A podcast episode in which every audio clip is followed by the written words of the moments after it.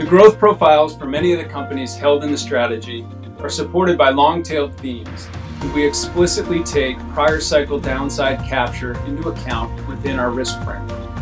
One of the things that we obsess over is the vulnerability of the businesses that we buy. A big part of our process is to look at how businesses have performed through difficult times in the past and stress that on the front end. It's how we vet our ideas, how we discuss them with the analysts on our team, and it's a big part of the conversation that we have with management teams at the companies themselves.